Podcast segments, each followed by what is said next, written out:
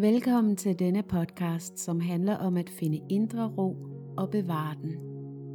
I en verden, som går hurtigere og hurtigere, hvor vi hele tiden skal være mere effektive, kvikke, ikke spille tiden, skønne os at leve livet, har vi helt glemt at stoppe op og rent faktisk bare nyde det.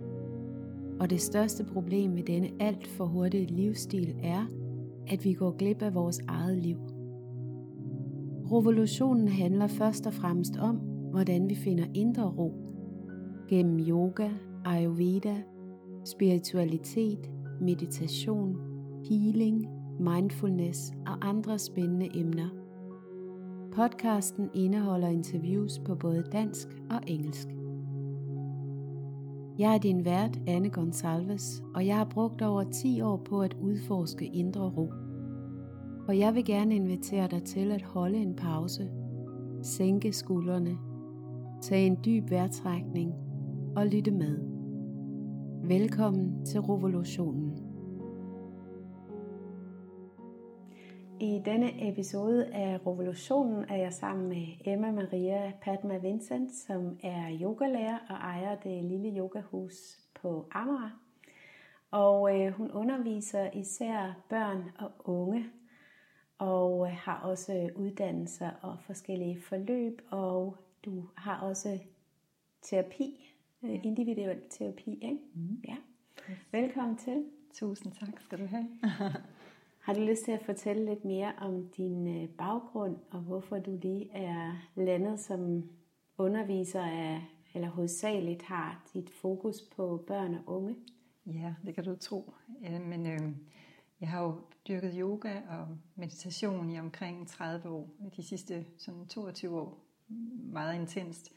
Og da jeg så selv øh, egentlig altså, blev gravid og, og fik børn, begyndte jeg at interessere mig for selvfølgelig at applikere og, og give mine børn den her enorme, spændende og sundhedsfremmende tradition og, og de goder, som, som yoga og meditation kan, kan give en. Og det var altså ikke bare til. Børn gør jo ikke, som vi siger, de gør, som vi gør. Og voksen yoga var bestemt ikke børneyoga. Så jeg begyndte egentlig allerede, da jeg havde mit første barn i maven, at gå til gravid yoga, og efterfølgende, da hun så var blevet født, øh, jeg var næsten færdig med min, min yogalæreruddannelse, så begyndte jeg at undervise i mor-barn yoga, eller mor-baby yoga, gravid yoga, efterfølgelses yoga, og så begyndte jeg også at lave øh, baby, altså baby yoga decideret, hvor baby var i fokus. For der var ikke rigtig så meget herhjemme. Og som børnene jo blev større, jeg fik, vi fik flere børn, så var det jo et mere lejende perspektiv de, den her yogatradition, som jeg kom fra, var meget sådan klassisk og konform, så det var jo helt umuligt. Så jeg uddannede mig som børneyogalærer. Øhm, der var et kursus i Sverige dengang. Jeg havde set noget i, helt tilfældigt i en bog, så jeg tog til Sverige et eller andet sted, kunne jo mange timer oppe og tog et kursus, og var fuldstændig altså fortryllet bagefter. Jeg synes, den tilgang, der var, hvor man inddrog barnets intelligens og så det hele barn, og egentlig forsøgte at, at uddanne dem i livet og i sig selv, og hvordan de hang sammen med omverdenen, og vi var en del af det, og hele den her magi blev bevaret, og der var det her lejende perspektiv, uden at det bare blev underholdning. Så jeg var fuldstændig hugt, og jeg tænkte, det må jeg have mere af. Så jeg drog til USA, øh, og tog en meget lang uddannelse der. Det varede over et år, og det var on-off øh, både med en supervisor og skulle til USA og, offline. Og dengang, der sendte man breve, så der skulle jeg sidde og skrive en masse i hånden og på computer og sende mine besvarelser frem og tilbage. Det var godt nok en, der var næsten ved at brække nakken, men jeg synes, det var fascinerende, så jeg fortsatte. Og det var sammen med en masse andre europæere, så jeg mødte fantastiske mennesker fra hele Europa, og også selvfølgelig fra USA.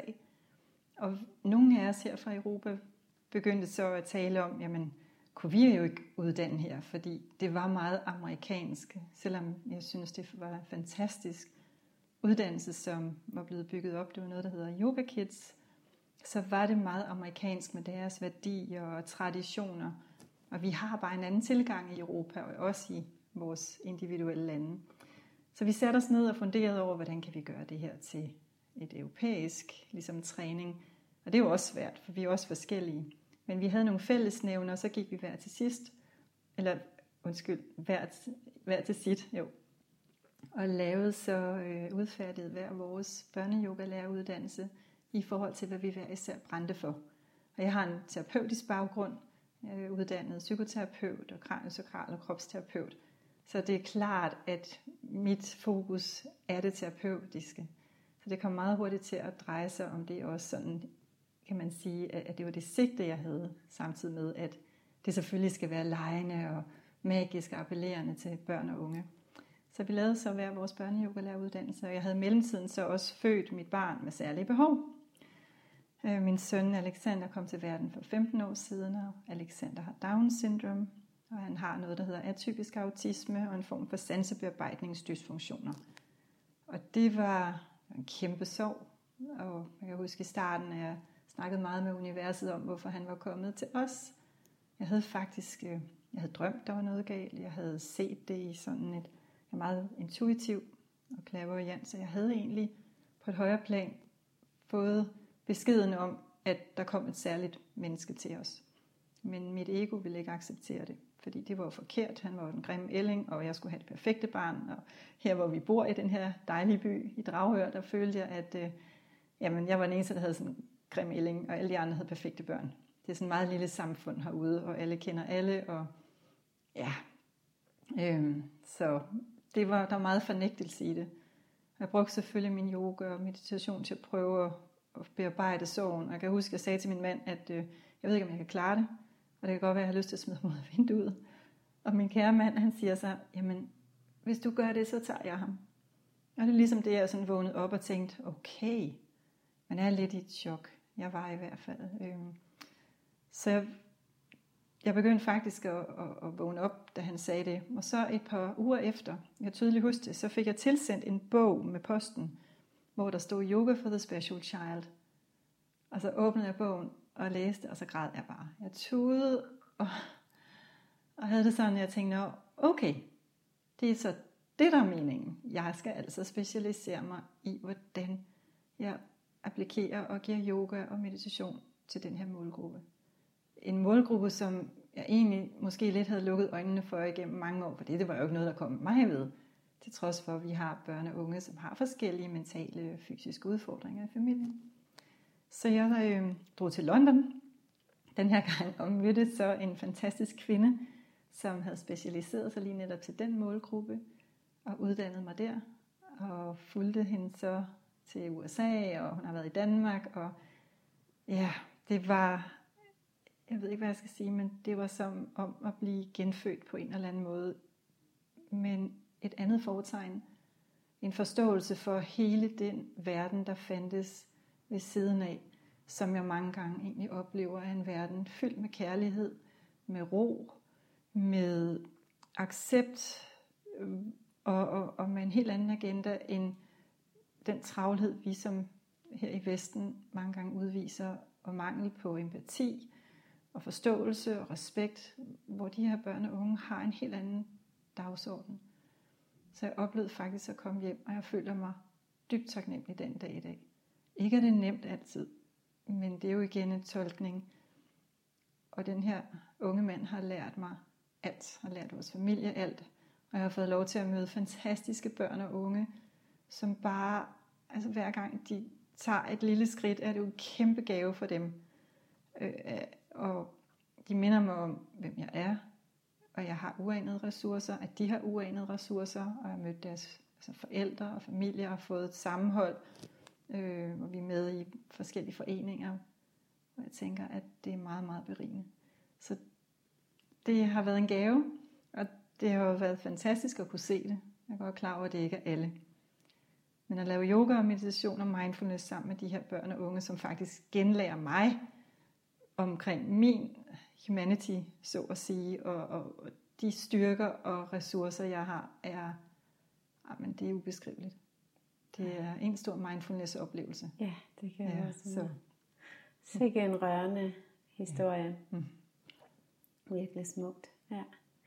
Hvordan, øh, hvordan bruger du yogaen og mindfulness i forhold til børn med særlige udfordringer, men også du har også børn, der altså andre børn, ikke? Som, jo. så du deler du det yeah. lidt ind i grupper, eller arbejder mm. du sammen med dem på, på tværs, eller hvordan? Altså det, man kan sige, specialområder, børn og unge med udfordringer eller særlige behov, er jo et meget stort ligesom område og vidt mm. begreb. Fordi jeg, dybest set har vi jo alle sammen særlige behov og, og, og måder, vi ser verden på. Så er der så nogen, der har det sværere rent fysisk. Der er nogen, der er født med nogle, nogle andre konstellationer af, af gener og kromosomer, som mit barn. Så er der nogen, der kan komme ud for noget senere i livet. Så er der nogen, der har ondt i sjælen, som, man, som ikke kan ses. Så, men men jeg, jeg beskæftiger mig med, kan man sige, alle typer og problemstillinger og udfordringer, som børn og unge kan have. Og det er lige fra altså de her såkaldte trebogstavskombinationer, ASF, øh, autismespektrumforstyrrelser, ADHD, ADD, øh, Downs, øh, andre, hvad der ellers er af kombinationer i dag. Og så er det alt også fra angst og traume og depression. Jeg har rigtig stor erfaring inden for områder med angst, øh, fordi jeg selv har haft angst, siden jeg var barn. Ikke noget, jeg sådan går og mærker til hver dag, men det rører på sig, så, så jeg har øh, meget øh, erfaring inden for det område især. Også depression, og det kan være spiseforstyrrelser. Jeg har selv haft en spiseforstyrrelse også, som øh, ikke var særlig spændende. Så det er jo klart, at man brænder for det, man selv ligesom har været igennem. Øh, stress også øh, har jeg haft inde på livet. Så, så det er jo en stor blanding. Men jeg, typisk de børn og unge, der kommer, det er ofte en til en, hvor de så kommer sammen med en forælder, og nogle gange venter forældrene udenfor, så laver vi et forløb. Det kan være, at der er nogen, der går gennem tre måneder, et halvt år, et år, flere år. Og indimellem kommer de med på yogahold, måske i små grupper eller større grupper, alt efter hvad de kan kapere. Og nogle gange er forældrene med, så vi laver familieyoga også. Så det, det er lidt forskelligt. Det er noget, som aftales individuelt med forældrene, måske med skolen, hvis der er nogen der, eller nogle andre øh, fagpersoner, der er ind over. Det kan være PPR, hvor vi så kommunikerer med den i, i forhold til blandt andet hjemmetræning, øh, hvor der er nogen, der får bevilget yoga som en del af deres hjemmetræning. Det er jo fantastisk. Det er jo fedt. Ja, ja det er fedt. Ja. Fordi det virkelig, det virker altså. Og det er ikke noget, jeg sidder og postulerer. Det er der lavet øh, øh, evidens på igennem mange år, blandt andet fra en kollega i USA. Øh, inden for mindfulness-området med børn ved man jo, at John Kabat-Zinn har rigtig meget research om, hvordan det virker. Mm. Og yoga, mindfulness, meditation er jo sådan nogle begreber om hvad er hvad. Mange tænker, at yoga det er de fysiske øvelser, mindfulness det er sådan mere kognitivt, og meditation er, hvor man sidder ned og, og skal sidde stille. Og tømmer hovedet. Og tømmer hovedet, ja. Og sådan er det jo ikke rigtigt. Man kan sige, at yoga er jo egentlig den overordnede, ligesom, altså det er to forskellige traditioner, yoga og mindfulness, men sigtet er lidt eller det samme. Øhm, men hvor yoga har et sådan overordnet perspektiv om, at jamen, alt hvad du gør, gør det med nærvær, med altså fokuseret, med mindfulness, fordi det, om det så er en yogaøvelse, en åndedrætsøvelse, afspænding, hvor du sidder og spiser, jamen hvis du gør det med fuld opmærksomhed og taknemmelighed, så er det yoga. Altså, så, og det er jo selvfølgelig noget, som man kan have rigtig mange podcast om bare alene. Men det er bare for at sige, jamen yoga spænder vidt. Mm. Og når jeg laver yoga sammen med børn, og der har særlige behov, så tilpasser jeg de øvelser og de aspekter og hvad jeg ellers tilbyder. Nogle gange synger vi sammen, øh, såkaldt yogasang. Nogle gange er vi bare stille sammen.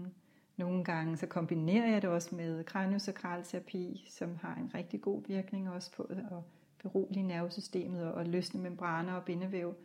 Øh, og andre gange så er det bare afspænding. Og nogle gange kan det være, at det tager 10 minutter, andre gange måske en time, alt efter hvad barnet har brug for den respektive dag. Men det, der føler allermest, det er nærværet. Det er den her lejende samspil og nærværet. Fordi man kan ikke være andre steder, når man har børn med særlige behov, så er du nødt til at være lige her nu, fordi de mærker med det samme, hvis du sidder lige pludselig og kigger ud, eller tænker du kigger ud af vinduet, eller sidder og tænker på, hvad du skal, skal bagefter, så har du mistet dem. Og man siger jo også, at det kostbarste, man kan give et andet menneske, det er graden af ens opmærksomhed. Så det er det, de får. Og det vokser man altså af. Så nærvær, ja. synes du, er det, er det vigtigste? Det er mm-hmm. det til hver en tid. Ja. Og det er jo en mangelvare i vores samfund. Mm. Jeg har sådan et mantra, som jeg har haft i mange år med, at fred og ro til at vokse og gro. Og det er sådan, står for Så mig, fint. jamen, det hænger jo rigtig godt sammen, fordi fred, ja. jamen der skal gerne være fred indeni, øh, og ro udenom. Det er de to størrelser, og det er jo to altså størrelser, som hænger sammen. Men det er rigtig svært i dag at finde fred indeni, fordi omgivelserne ikke er i ro. Og, og det der er, er, at det er svært at tilpasse omgivelserne til det enkelte menneske. Vi forventer jo, at børn skal være resiliente, robuste, have masser af ressourcer, så de kan indordne sig i den verden, der forandrer sig hele tiden. Mm. Og det går så hurtigt. Vi kan simpelthen ikke følge med. Vores frontallapper brænder sammen. Hjernen er slet ikke skabt til, til det, det tempo, det. verden kører i i dag. Det er vanvittigt, ikke? Og børnene ja. reagerer jo på ja. det.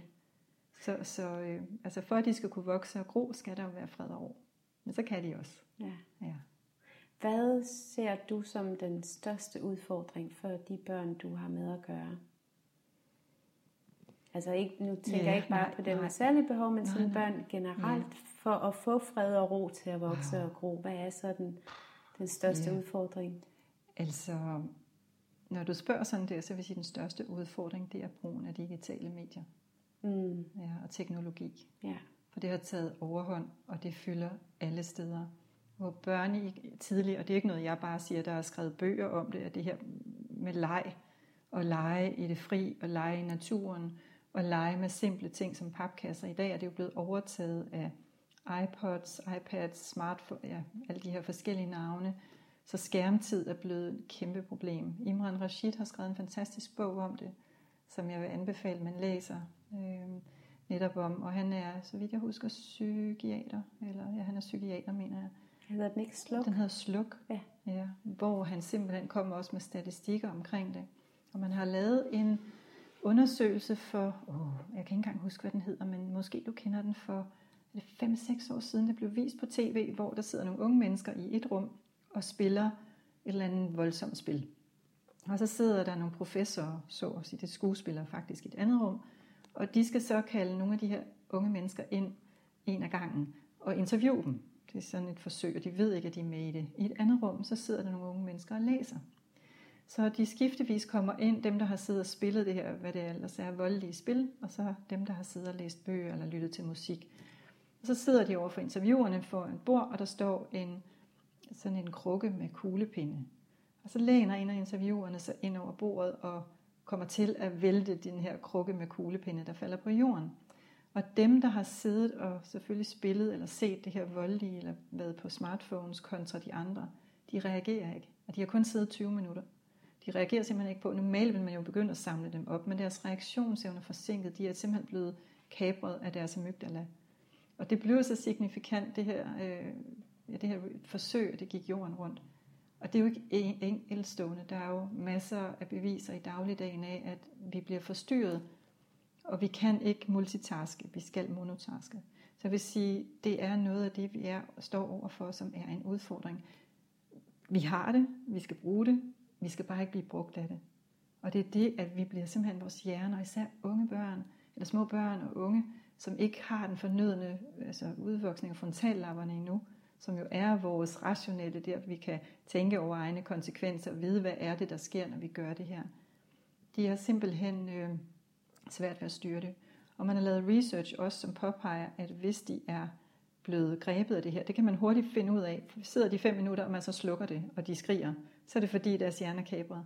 Så siger man, at de skal gå to måneder til psykolog, for bare at kunne komme i behandling for den her altså, uh, vane, eller hvad hedder det, addictive, hvor de er ja, blevet øh, øh, ja, afhængige. afhængighed. Ja, afhængighed, ja. ja. Så jeg tænker, at det er en udfordring i forhold til nærværet. Altså mennesker trives vi jo i nærvær. Vi skal mærke hinanden. Mm. Vi skal ikke se hinanden todimensionelt. Fordi vores hjerter har jo en større frekvens end hjernen. Og hjertet er ude hele tiden og kalibrerer for at mærke, hvad er det, der sker i vores omgivelser? Hvordan har den person det? Så vi kan tilpasse vores adfærd i forhold til de mennesker, de øh, sociale sammenhæng, vi er i, så vi ikke bliver udstødt. Så det er jo nogle helt basale dyriske, eller hvad kan man sige, overlevelsesmekanismer, der træder i kraft. Men når vi så er blevet forstyrret af multitaske og være optaget af noget andet end nærværet, så sker der noget rent empatisk. Og det var det, man så også med det forsøg Så det er en udfordring. Det er også en udfordring i yoga, hvor der er mange øh, teenagers, der kommer med deres smartphone. Oh, ja, og hvis man så beder, beder dem om... Jeg har heldigvis ikke oplevet det endnu. nej, men det er det her at bede dem om at slukke det. De bruger den som ja. sovepude. Ikke? Nej, jeg vil gerne have den med ind. Nej, jeg skal bare lige her i Shavasana. Jeg skal ja. bare lige have den liggende ja. her i min hånd, hvis det, det nu det. er nogen, noget, der vibrerer, så ja. Er jeg på. Men jeg får sådan lyst til at sige fried brain. Altså ja. bare, ja. hjernen bliver simpelthen ristet af alt ja. det der øh, brug af...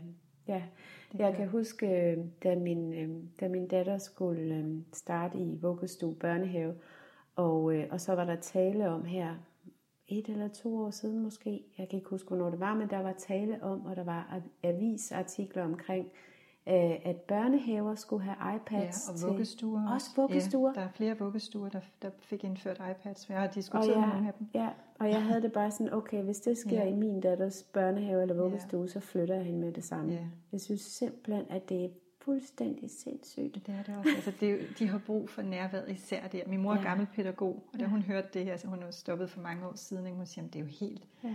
Leg med børnene, hjælp dem med at se sig selv, hjælp dem med at, at skabe muligheder for leg, hvor de kan udvikles. For det er jo der, de udvikler sig.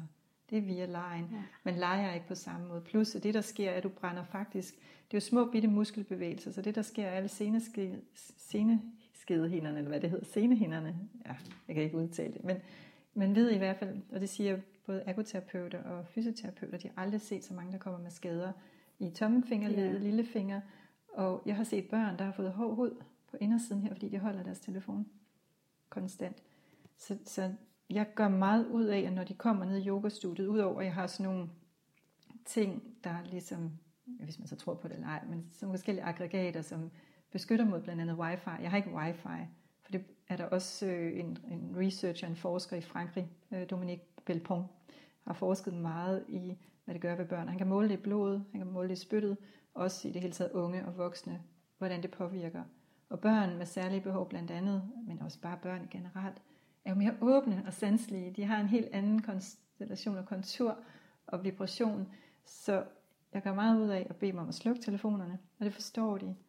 Og så sørge for, at der er så digital, altså der ikke er, for det, det er jo også altså snavs nærmest, altså digitale snavs, det fylder jo efterhånden, og vi er jo bestrålet alle steder fra, især i storbyerne. Og det bliver man påvirket af. Jeg er selv påvirket af det, så jeg ved rigtig meget om det, mm. og har sat mig ind i det. Men, men det er en udfordring for, for nærværet. Øh, og netop som du siger, de helt små børn, jamen, leg med dem, vær med dem. Igen det der nærvær. Anne Knudsen fortalte om forsøg, der var lavet på Aarhus øh, Universitetshospital, hvis nok, men hvor de havde sat en voksen, og så havde de sat barnet nede på gulvet for at lege. Og så har de så filmet den interaktion, og hvis der også sat nogle elektroder på barnet, så vidt jeg ved. Og så så man bestemt hjernefrekvensmønster. Så havde den voksne så taget barnet op og sat barnet på skødet, men med ryggen til sig selv. Og så har der været et andet mønster, og så har de så vendt barnet om og så man fik øjenkontakt, og der skete der virkelig noget. Så man ved jo at mange, ved mange forsøg, hvor vigtigt det er med den her kontakt. Og vi ved, at det er livsforlængende med kontakten. At vi ved simpelthen, at, at ældre mennesker, der oplever omsorg og berøring, lever længere. Og så vidt jeg husker, så er der også et 75 års øh, studie fra Howard University, hvor man havde fulgt nogle af de kandidater, der var, nogle af de studerende, igennem altså 75 år, hvilket var ret fantastisk, fordi det er jo så blevet overleveret fra en forskergruppe til den næste, og det er ret specielt og sjældent det er set. Men det de havde fundet ud af, det var, at uagtet om du var rig eller fattig, om du har haft, kan man sige, økonomisk succes i dit liv, så det, der var øh, skældsættende for alle, det var, altså i forhold til, at de oplevede et meningsfuldt liv, deres relationer. Havde de haft gode relationer, havde de haft nogen, der kærede sig for dem, der havde givet omsorg, familiemedlem, øh, venner, så, så havde livet givet mening. Ikke? Så det, det, det siger bare alt. Mm. Og vi bliver nødt til at starte med vores børn. Og det er jo noget, vi skal genlære hele tiden, og vi skal mindes om det.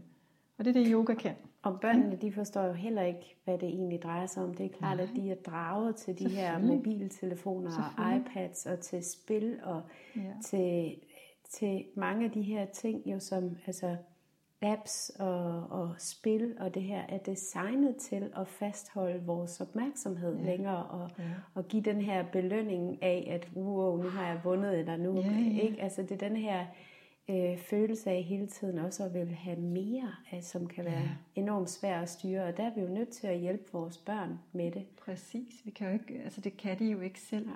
Det er de slet ikke i stand til. Det er jo det, der er vores opgave. Altså man kan sige, yoga og mindfulness og meditation empower jo altså det enkelte menneske, uanset hvor gammel eller ung, om det er barn, teenager eller voksen, til at genfinde kontakten. Og vi oplever også et sandt boom i yogastudier og online, for den sags skyld, især i den her tid, som vi har været igennem, at folk de søger det, at familier søger det. Jeg får rigtig mange henvendelser fra voksne eller forældre, som har børn, som er urolige, det er jo det, man hører rigtig meget. Mit barn er roligt, skolen har sagt sådan og sådan, hvad er der galt med mit barn? Kan du gøre noget? Øhm, og, og et eller andet sted er det jo, man kan sige, jamen selvfølgelig er jeg glad for, at der er nogen, der henvender sig og kan bruge det, men det er også lidt skræmmende, at det skulle være nødvendigt. Fordi hvis vi slukkede for alt, hvad der var af devices bare en enkelt dag, hvilket kan være svært, og egentlig forsøgte at genlære at være sammen, eller en hel ferie, så vil vi opleve, at der vil gå noget tid, før vi faktisk var ude af det der, at vores dopaminen var blevet, og kortisol og hvad der ellers kommer ja. frem af stresshormoner, det vil være faldet. Det tager altså noget tid. Og så igen kunne være og begynde at ånde. Jeg har hørt mange, der siger, også forældre, øh, som kommer til yoga med deres børn, at vi kan næsten ikke trække vejret nogle gange. Fordi det der overtager, man bliver mm. virkelig hijacked, som ja. du siger, ikke? og den der bliver fastholdt i opmærksomhed. Så kan man lige swipe også, hvilket jo så er med til at skabe den hjerne, som ikke kan fordybe sig. Og så har vi de urolige børn. Selvfølgelig er der mange faktorer. Ikke? Det er jo ikke bare de digitale medier, men det er, at alting går meget hurtigt, og det forventes, at det skal gå hurtigt.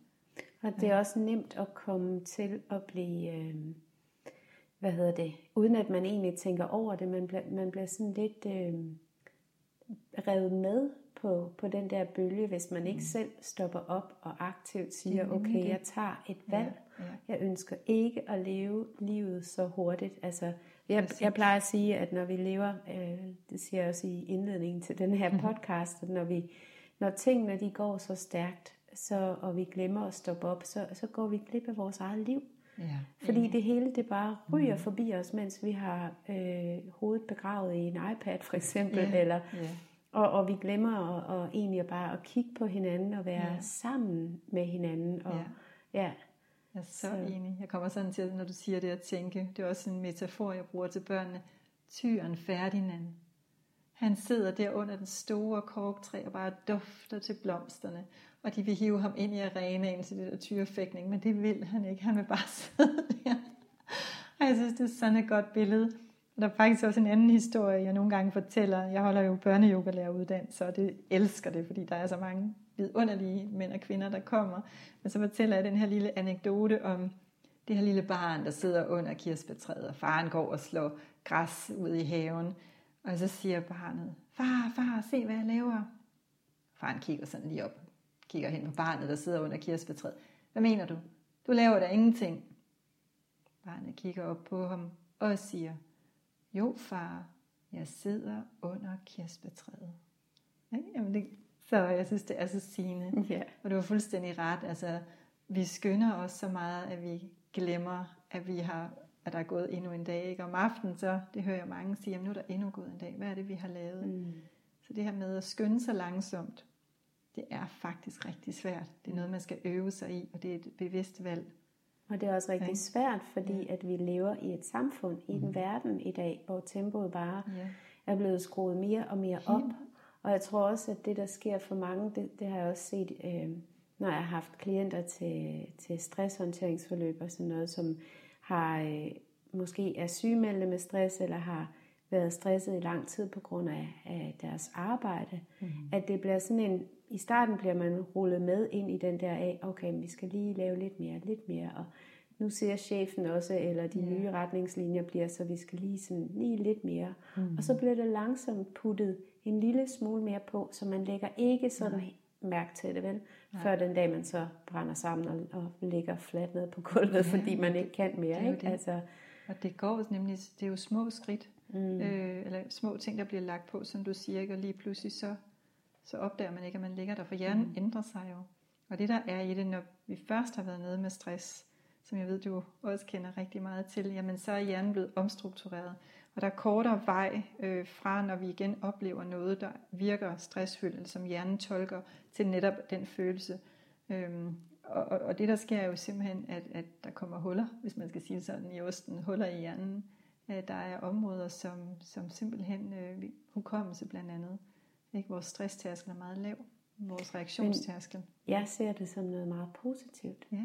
Fordi at så, øh, det her med, at, at jeg ved, der er rigtig mange, der tænker, og jeg ved, der er rigtig mange, der er super ked af, at have været stressramt, sygemeldt, eller hvad de nu har oplevet, og så at, at komme tilbage til mm. deres liv, deres arbejde, eller sådan til prøve at komme tilbage til normalen, og så finde ud af, at øh, de ikke kan de samme ting længere, mm. eller at, som du siger, der skal ikke så meget til, mm. før der skal ikke så meget pres til, før at de øh, kan mærke det igen, eller det sådan svinger alt for meget over i det røde felt. Og jeg ser det faktisk som en enorm gave fra vores krop, altså at vi, ja. øh, vi bliver klar over meget hurtigere, når vi bliver udsat for noget, hvor altså eller begynder at gå en vej hen, hvor vi ikke skal. Det er rigtigt. Øh, og det synes jeg, vi skal prøve at vende den om, i stedet for, at jeg har oplevet rigtig mange gange det her med, mange der siger, at, øh, at de er vildt ked af at finde ud af, at de aldrig kan komme tilbage til Nå, der, hvor de var ja. før. Præcis. Ikke? I stedet for ja, at se på det, det som en gave, det er faktisk din krop, der gør dig ja. en enorm stor tjeneste her. Det er rigtigt. Og, og forsøger, at, eller få sagt fra ja. meget hurtigere, så du ikke lander derude igen. Og det er en god måde at sige det på. Det er jeg faktisk enig i. Øh, hvis ellers man lærer af det. Det der jo desværre sker, er, at der er mange, der ikke lærer af det første gang. Og så sker det igen anden gang. Og hvis det så sker tredje gang, så mm. kan man blive så svækket. Altså hvis man overhovedet kan komme tilbage. Og det, ja men man ser jo også, det er jo, som du siger, en gave. Jeg har været nede med stress også, og jeg har ændret mit liv. Fordi jeg kunne ikke være der, og i det, jeg var inden for corporate business i mange år. Øh, og det kunne jeg ikke. Og yoga blev så min livline, og meditation for alvor, hvor jeg fandt ud af, at øh, jeg skal ikke tilbage til det her. Nu skal jeg gøre noget godt for mig selv først og fremmest, tage min iltmaske på, så jeg kan hjælpe andre. Fordi det er det, jeg vil. Jeg vil hjælpe andre med at finde mere fred og ro til at kunne vokse og gro, så vi får en bedre verden og mm. smukkere verden. Den er jo fantastisk i forvejen, men vi skal sørge for, at alle bliver ved med at have det godt. Ikke? Men, men hvis man lærer af det, så er det en gave. Øhm, og, og det kommer igen an på, hvad er det for miljø, du er i, og hvad har du selv af ressourcer med øh, i dig selv, og hvad for nogle, øh, hvem har du nogen, der kan støtte dig til? Nogen, som, som forstår dig og kan acceptere dem. Det er jo i høj grad for nogen, kan det jo være en øjenåbner. Øh, til det bedre, og måske hvis du er vant til, at du kører på kanten og lever et liv inden for, øh, hvor du har et stort ansvar og så videre, og ikke kan komme tilbage, altså fordi du identificerer dig med den rolle, du har der, så kan det være svært. Men man ser også mange, der, der netop altså finder en anden måde at gøre tingene på. Det sjove er jo, at vi skal derned og selv mærke det, før vi ændrer noget.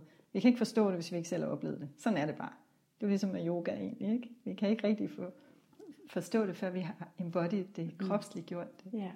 Så jeg håber bare ikke, altså jeg vil ikke ønske for nogen, at man kommer derud. I hvert fald ikke så langt ud, at man ikke kan, kan bunde længere. Det er jo det, det handler om, at kunne blive ind, hvor man kan bunde. Og leve, leve et liv i balance. Mm. Få ordentlig søvn, få ordentlig mad, få samvær, øh, leve et, måske et spirituelt liv, eller et liv, hvor du også slapper af og har. Det er jo en vigtig balance. Øh, og det snakker man jo også meget om i yogaens øh, sundhedsform, der hedder Ayurveda som jeg brænder meget for, eller meget passioneret for, øh, og som er et helt andet emne i øvrigt. Ikke? Øh, Hvordan ja. bruger du Ayurveda, når, når du har bragt det på bane? Så synes ja. jeg, det er en, interessant. Jeg elsker jo også Ayurveda. Så, øh, hvordan bruger du det i forhold til, når du arbejder med, med, med børn og unge? Mm-hmm. Jamen, jeg vejleder blandt andet deres forældre, hvis de ønsker det. Jeg tilbyder ayurvediske sundhedskonsultationer, hvor at øh, forældrene kan blive klogere på det, men ellers så øh, forsøger jeg at fornemme barnets energi, når det kommer ind, øh, og konstitutionen, både indre og ydre, og ud fra det så tilrettelægger jeg min øh, undervisning til det enkelte barn. Øhm, og når man taler om konstitution, så kalder man, eller taler man om inden for Ayurveda, det er noget, der hedder dosha, og det er egentlig bare en kropstype, hvor man kigger på, det enkelte menneske, og jamen, hvordan, hvilken struktur har vedkommende, hudfarve, den ser øjnene ud, størrelse, øh, hvordan er det kroppen bygget, hvilke hår osv.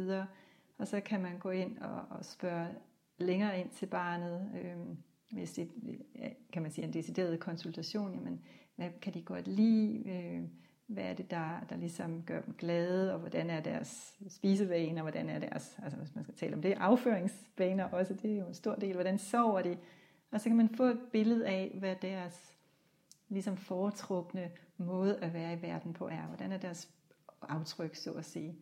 Og så tilpasser man så yogaen og meditationen efter det, og det er igen adaptivt, det vil sige fra gang til gang, afhængig af årstid og tid på dagen, fordi vi har en bestemt dagsrytme også, som vil være meget nemmere, hvis vi levede harmoni med den. Det er jo rigtig, rigtig spændende. Øh, og man kan sige, at det Ayurveda egentlig er jo naturens sunde fornuft sat i system.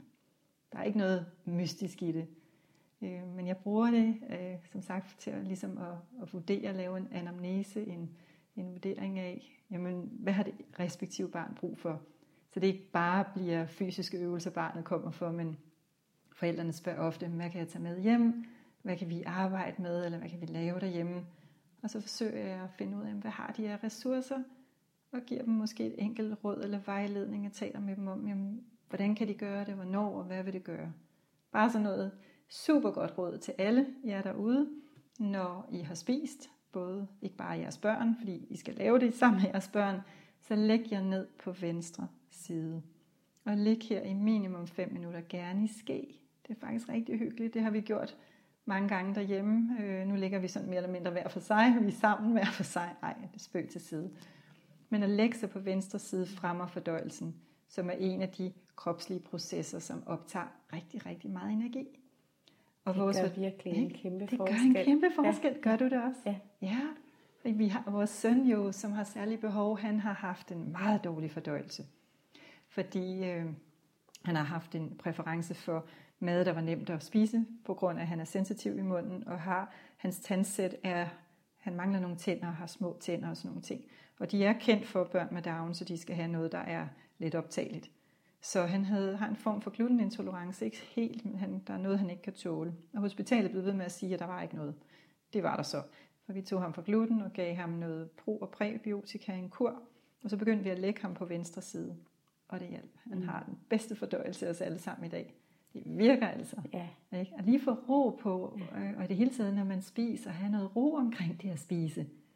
Det er så vigtigt. Jeg tror også, at øh, en, en ting, som jeg glemmer det stadigvæk, men jeg prøver sådan at få det indført, øh, og det er det her med lige at sidde et øjeblik inden maden. Be en bordbøn, hvis man har, øh, hvis man har lyst til det. Ja. Hvis, hvis man øh, er troende for eksempel, så kan man jo gøre det. Øh, og ellers så bare lige sidde et øjeblik og måske tænke på, at man er taknemmelig for den mad, man ja, har. Ja. Øhm, men at man lige får den der ro til lige at, at lande, sådan at kroppen også kan indstille sig på, og fordøjelsen kan begynde at gå i gang. Det det. Og, og indstille sig på, okay, nu skal vi i gang med at spise og fordøje ja. maden og alt det her. Præcis. Og det giver bare en enorm ro. Det gør det, fordi det påvirker så dybt. Øhm, ikke at jeg skal tærske langhand på det, men jeg har været rigtig syg i en periode her på godt fire uger, fordi jeg havde fået en tarmbakterie, som er resistent mod antibiotika. Og jeg fik det på grund af, at jeg havde taget antibiotika. Øhm, og der fik jeg altså den dybeste respekt for fordøjelsen, fordi hvis man ikke kan spise, og det hele det bare, altså man ikke kan have noget i sig, og jeg begyndte at tabe mig rigtig meget. Øh, og, og kurerede så mig selv hvilket var et mirakel, fordi det var åbenbart en, noget, man kunne dø af. Ja, det var godt, jeg ikke vidste det før bagefter. Øhm, men øh, jeg brugte de ayurvediske råd og vejledning, og blandt andet også med at ligge på venstre side. Og jeg har det fantastisk i dag igen. Men efter at have været, det er meget apropos det her med, at vi skal selv mærke det og være nede, helt nede ude på dybt vand, eller nede i kulkælderen, før vi forstår, hvor vigtigt det er. det er som om, at vi ikke rigtig fatter det før vi har været derude. Men fordøjelsen er virkelig, virkelig vigtig, og det er omdrejningspunktet for alt. Fordi hvis du ikke fordøjer maden ordentligt, du ikke har de respektive enzymer og så videre, der skal til for at omsætte næringen, og det hele bare kommer ud. Og vi kan ikke fordøje, når vi skynder os. man ser mange, der både spiser, når de står, når de går, når de kører i bil, når de cykler. Men det her med at lige sætte sig ned, lukke øjnene 30 sekunder, og så være taknemmelig, som du siger, for den mad. For taknemmelighed ved man jo øger forekomsten af alle de her markører i immunforsvaret, som støtter et sundt immunforsvar. Og sådan, hjemme hos os bliver vi ikke som så bordbøn, men vi har en lille ramse, som jeg gerne vil dele. Det kan være, der er nogen, der, mm-hmm. der kunne bruge det. Og vi siger det som regel, min søn, der leder an, han er altså god til at huske det. Så vi sætter os bare ned med hænderne i skød, og så siger vi tak for mad, der gør krop og sjæl glad. Tak for vandet på kanden, og for at vi har hinanden. Oh, det ja. fint. så, og så tager vi hinanden i hænderne, lige giver hinanden et klem, og vi sådan, takker for den mad, vi skal til at spise, og så spiser vi. Ja. Ja. Og det tager et minut. Ja. Og det kan man godt undvære. Ja. Og det skaber hele den der stemning, og nervesystemet, autonome nervesystem, øh, mm. den del, som ligesom er bremsen, stopper op, og så begynder fordøjelsesenzymerne og safterne i, altså, at, at komme frem i mavesækken mm. og i tarmen, så, så går det altså bedre. Det vil jeg våge påstå. ja. Ja, men det, jeg tror, vi skal have lavet et andet øh, podcast-interview omkring fordøjelsen, ja. fordi at det er så kæmpe, kæmpe stort et emne, men også det er, at det er, det er. så vigtigt også inden for Ayurvedaen. Ja. Og jeg tror også, at øh, apropos stress og ja og vores travle verden i dag, så, øh, ja, så bliver selv måltiderne, som man jo Altså det er jo der, vi får al vores næring, og eller næsten al vores næring og energi fra som mm. mennesker for at kunne leve. Okay.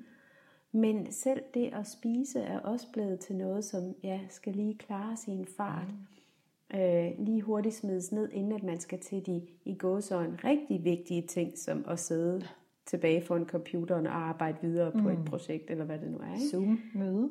ja. ja. Mm. Så det er, det, der tror jeg også bare, at vi har, vi har brug for lidt af en øh, omlægning af hele vores kultur mm. og samfund, altså hvordan vi, vi ser på, på de her ting. Og mm. et, hvis man bare går, det ved jeg ikke, 50 år tilbage i tiden, øh, måske endda mindre, så, så tror jeg, at der var, eller der var meget mere af det her med, at at, øh, at måltiderne var sådan de her hellige Jamen, tidspunkter på døgnet, ikke også, hvor man satte sig sammen mm. som familie, og øh, ja, det er også noget af det, vi holder insisterer meget på her, hvis vores datter, hun øh, begynder at lege med alt muligt andet, når vi skal spise. Så nej, nu er det, nej. vi skal alle ja. sammen sidde ved bordet, og det, det, det er jeg også selv opvokset med, ja, det der med, at ja. der var ikke, altså vi nej. spiste altid middag sammen, ja, og gjorde vi også. Tog, tog os god tid til det, og til at snakke sammen om dagen. Og, det er jo det at dele, ja. hvad er det, du har lavet, og hvad der, er der noget, vi skal vide, og hvordan kan vi... Det er jo det, du, du ligesom finder ud af, hvordan går det. Mm. Man når jo ikke at snakke sammen i dag. Alle er jo hver i sit hjørne, og hver sin del af, af verden, skulle jeg ja. til at sige. Ikke? Så det er bare så vigtigt, at der minimum er et tidspunkt, og, og man så giver tid til at også spise langsomt, fordi nogle gange, mm. jeg har en teenager derhjemme, det vil sige, hun er snart ung, men det går meget hurtigt med at spise. Og det, uh, jeg tænkte, nyd det nu. Der er nogen, der har stået, og vi laver mad. Altså det, vi, mm. vi køber sjældent takeaway, men vi køber måltidskasser, hvor vi så står og laver det, og smager og dufter, og får det ind under altså med alle sanser. Og så yeah. det her med også nyde det og værdsætte, at vi rent faktisk har mad på bordet. Altså, det er jo fantastisk, at det er muligt, ikke? at man kan, og det er vores næring. Man siger jo, så vidt jeg har hørt, jeg har aldrig været i Indien desværre, sjovt nok, men i ashrams i Indien, det kan være, at du kan fortælle mere om det, at kokkene, der står i køkkenet, det skal være dem, der er mest tålmodige og fyldt med kærlighed, fordi hvis de er stressede, så kommer al deres stress ud i maden. Mm. Så jeg har tit tænkt på sådan nogle meget fine restauranter herhjemme, som Noma og hvad det ellers her. Jeg tænker, hold da op, det kan godt være, det ser lækkert ud. Men hvordan har kokkene det? Dem ser man ofte stå ude bagved og ryge. Og de står og råber af hinanden. ja, de står og råber. Ja, jeg tænker på Gordon Ramsay og hvad de hedder. God, ja. ja. Men det er i hvert fald, så, så det er noget, og det er jo en stor del af yoga. Så, så jeg håber også, at, at jer derude, der lytter med, får en fornemmelse af, at yoga er ikke bare fysisk øvelse, men det er jo en hel måde at leve på, som indbefatter alt, hvad der er sundt og naturligt sat i system, så vi kan forstå det.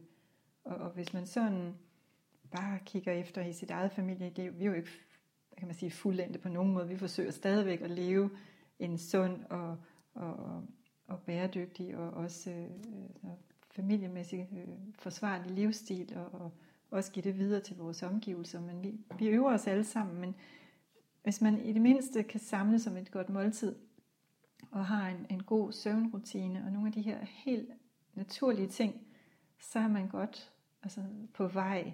Og det er jo alt det, som yoga også har at tilbyde. Og det er derfor, det er så fantastisk, når man først får et, en smag for det, eller bare et lille glimt af det, så udfolder det sig. Fordi yoga dybest set er vores natur. Det er den, vi virkelig er. Selvom ordet i sig selv betyder forbundethed, så hvis man kigger bag om det, så handler det om, at yoga er vores natur, det er vores fødselsret, det er den, vi er. Og vi lever et langt liv for at finde ud af, jamen, hvem er det så, vi er. Og, og, og nogle gange glemmer vi det at have kontakt til den her verdenskerne. Og når vi er i et, et rum, der er faciliterer yoga, mindfulness, og hvor man bliver set, så bliver man mindet om det. For underviseren, og det er det, jeg også er for de børn og unge og familier, jeg har, er et spejl for deres iboende godhed og kæmpe potentiale. Jeg gør i virkeligheden ingenting. Jeg formidler bare og er en, altså nær så godt jeg kan med min intuition og med det jeg ved. Og så ser jeg ting, der udfolder sig, som er nogle gange, jamen det er helt vildt. Jeg kunne fortælle mange historier om det.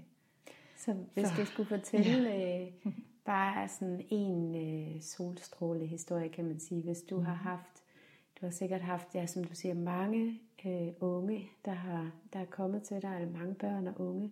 Er der en historie, du har lyst til at fortælle om, hvad øh, den udvikling, der er sket efter, at, ja. at der er en, der har været i forløb hos dig, for eksempel. Mm. Hvordan kan det forandre ja. øh, et barn eller en ung, øh, der måske er oplever angst, eller er stresset, eller har problemer på en eller anden måde, øh, udfordringer, og så med at få den her yoga og nærværet og roen. Hvad gør det? Altså, det der jo selvfølgelig er vigtigt, er, at der er et samarbejde med forældrene, fordi de er ressourcepersonerne, så det kræver, at der er en vis form for øh, kontakt der og, og netop ressourcer. Men en historie, som jo ligger meget, meget dybt på sinde og har i mit hjerte, det er en, øh, en dreng, som startede for nogle år siden, som havde rigtig mange udfordringer med ro. Han øh, havde åbenbart en hel masse diagnoser, og det er jo egentlig fuldstændig ligegyldigt. Som regel ønsker jeg heller ikke at kende alle diagnoserne, jeg vil egentlig bare gerne møde mennesket bag diagnoserne og barnet. Men det var rigtig svært for ham at være i ro, Øhm, og han nærmest hang på væggene og klatrede og løb rundt i yogasalen. Og så er det jo min opgave at forsøge, hvad, hvad kan man sige, at danse lidt, hvis man kan kalde det sådan, med det barn, med den sjæl, og finde ud af, hvad, hvordan skal jeg agere, hvad er det for en, en øh, udstråling eller ligesom frekvens, jeg skal tune ind på. Og så var han blev ved med at komme, og i starten var forældrene med. De kunne så få lov efter øh, et stykke tid at være udenfor, det havde han det fint med. Og han fortsatte, og øh, nu har han været hos mig igennem to og et halvt år. Han har kontakt, vi kigger hinanden i øjnene, han kommer ind, sætter sig på sin yogamåtte, laver sine yogaøvelser, og han chanter, altså laver yogasang, oven i købet på sanskrit, som er yogaens sprog. Det har jeg ikke hørt nogen af mine voksne elever gøre.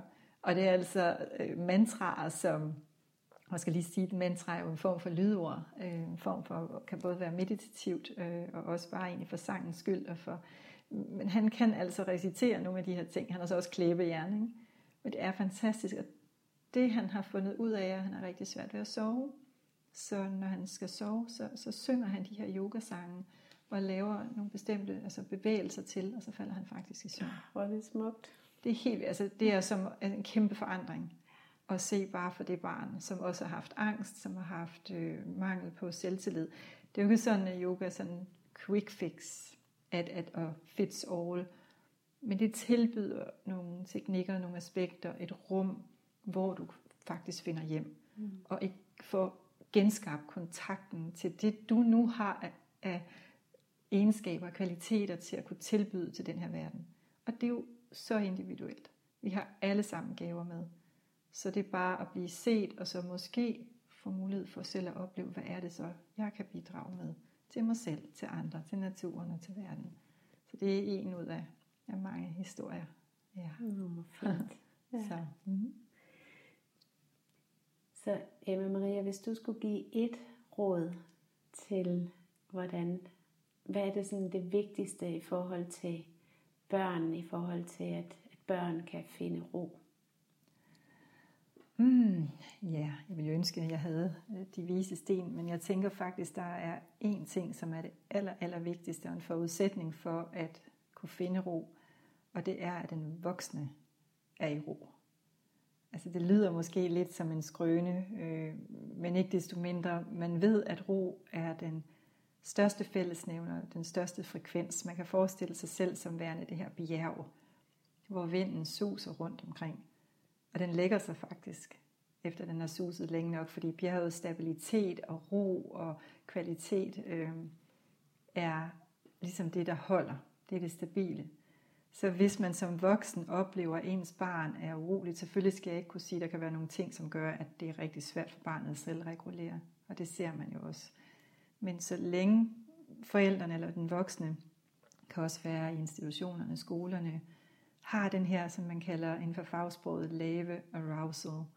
Det vil sige, at man selv vibrerer af, jamen, ah, her er jeg, jeg er i ro, og vi, vi ved det jo, når vi selv møder mennesker, der bare hviler i sig selv den her, ah, ikke? jeg har en mand, der gør det, og jeg falder altid søvn i hans arme. Men hvis man har det, så er man i hvert fald rigtig godt på vej. Og hvis man så skulle supplere med noget, som kan gå, altså kan man sige en lille ting, som faktisk har en stor effekt, så kan man overveje at, at begynde at interessere sig måske lidt for det, der hedder essentielle olier, blandt andet lavendel, som de fleste kan tåle. Der er kun 2% mener man, som, som har det svært med den duft. Men sådan en dråbe af lavendel, måske under fodsålerne, hvis man er, øh, har, er lidt nervøs for, eller man er senselig på sin hud, kan man putte det i lidt olie.